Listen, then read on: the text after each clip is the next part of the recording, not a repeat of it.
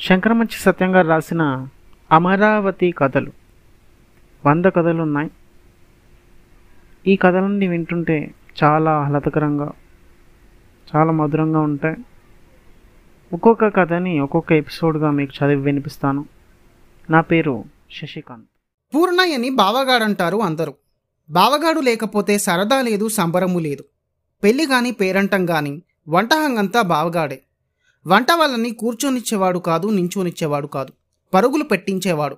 ఇక తినేవాళ్ళకి భోజనం మీద తప్ప వేరే ధ్యాస రానిచ్చేవాడు కాదు. ఓసారి వనసంతర్పణ పెట్టుకున్నారు. జనమంతా మామిడి తోపులో చేరారు. చాపలు పరిచి పిచ్చాపాటి మాట్లాడుకునేవారు కొందరు.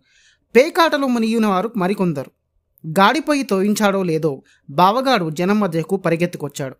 అందరూ వినడ్డర్రా అని పెద్దగా గావుకీగా పెట్టి మాటలు మానిపించాడు. పేకాట ముయించాడు. వంటకాలు ఇలా తయారు చేస్తున్నాను అంటూ లిస్టు చదివాడు.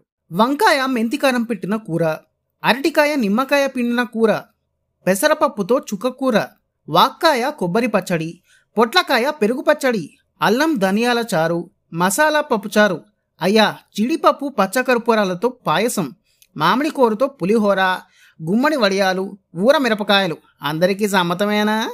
అని అరిచాడు. సమ్మతం ఏమిటి నా మొహం? అప్పటికప్పుడు అందరి నోర్లలో నీరు రించి ఇంకా వంటకాలు కాకముందే భోజనం మీద అందరికీ మమకారం పెంచాడు. జిఫా గిలగిలలాడుతుండగా అందరి కడుపుల్లో ఆకలి అగ్నిలా లేచింది. అంతటితో ఆగాడు కాదు బావగాడు. మరో అరగంటలో వంకాయలు కడిగించి బుట్టలో వేయించి అందరి దగ్గరకు ప్రదర్శనకు పట్టుకొచ్చాడు. చూసారా లేత వంకాయలు నవనవలాడుతున్నాయి. మెంతికారం పెట్టి మరీ వండిస్తున్నాను. దగ్గరుండి కోయించుకొచ్చాను అని అందరికీ చూపించి వెళ్ళిపోయాడు. ఆ తర్వాత జనానికి వేరే ఆలోచనలు పోయేవి కావు. వంకాయ గురించే చర్చలు.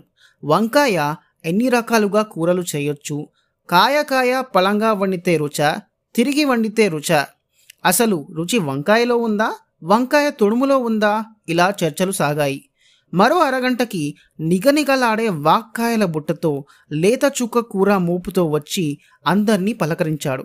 వాక్కాయ దివ్యమయం పులుపు చూడండి అని తల ఒక కాయ పంచాడు. చుక్క కూర కందిపప్పుతో కంటే పెసరపప్పుతో మహా చక్కగా మేలుస్తుంది అని అందరికీ మళ్ళీ జ్ఞాపకం చేశాడు. మళ్ళీ జనమంతా వంట కబుర్లలో పడేవారు.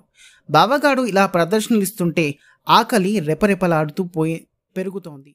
ఇక అక్కడ గాడిపోయి దగ్గర వంట వాళ్ళని పరుగులు తీస్తున్నాడు పాయసంలో ఎత్తుకు ఎత్తు జీడిపప్పు వేయమని పురమాయిస్తున్నాడు.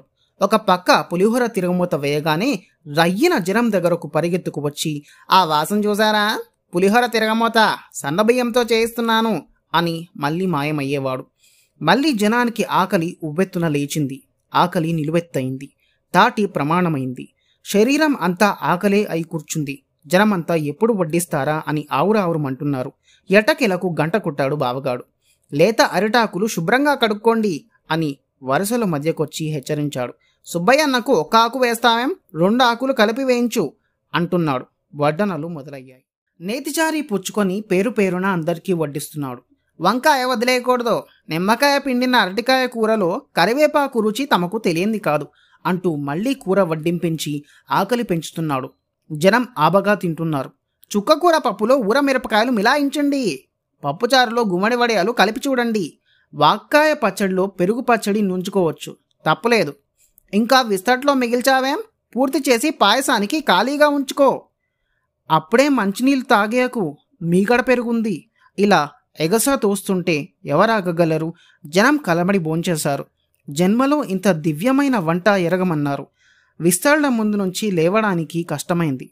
అందరికీ తాంబూలాలు ఇచ్చిన తరువాత వంట వాళ్ళని కూర్చోబెట్టాడు బావగాడు. కష్టపడి వండారు. తినకపోతే ఎలా? అని కొసరి కొసరి వడ్డించాడు. వాళ్ళ భోజనాలు కూడా అయిన తర్వాత అందరికంటే ఆఖరున గాడిపోయి పక్కన ఒక చిన్న ఆకు వేసుకొని తను కూర్చున్నాడు. అప్పటికీ కూరలు మిగల్లేదు. ఓ గంట పప్పు కాస్తంత పచ్చడి గుప్పెడు పులిహోర మిగిలితే అవే వడ్డించుకొని వంట రుచిని మళ్ళీ మళ్ళీ మెచ్చుకుంటూ అందరి భోజనం తనే చేస్తున్నాను అన్నంత హాయిగా భోంచేశాడు. తనకేం మిగల్లేదనే బాధ లేదు.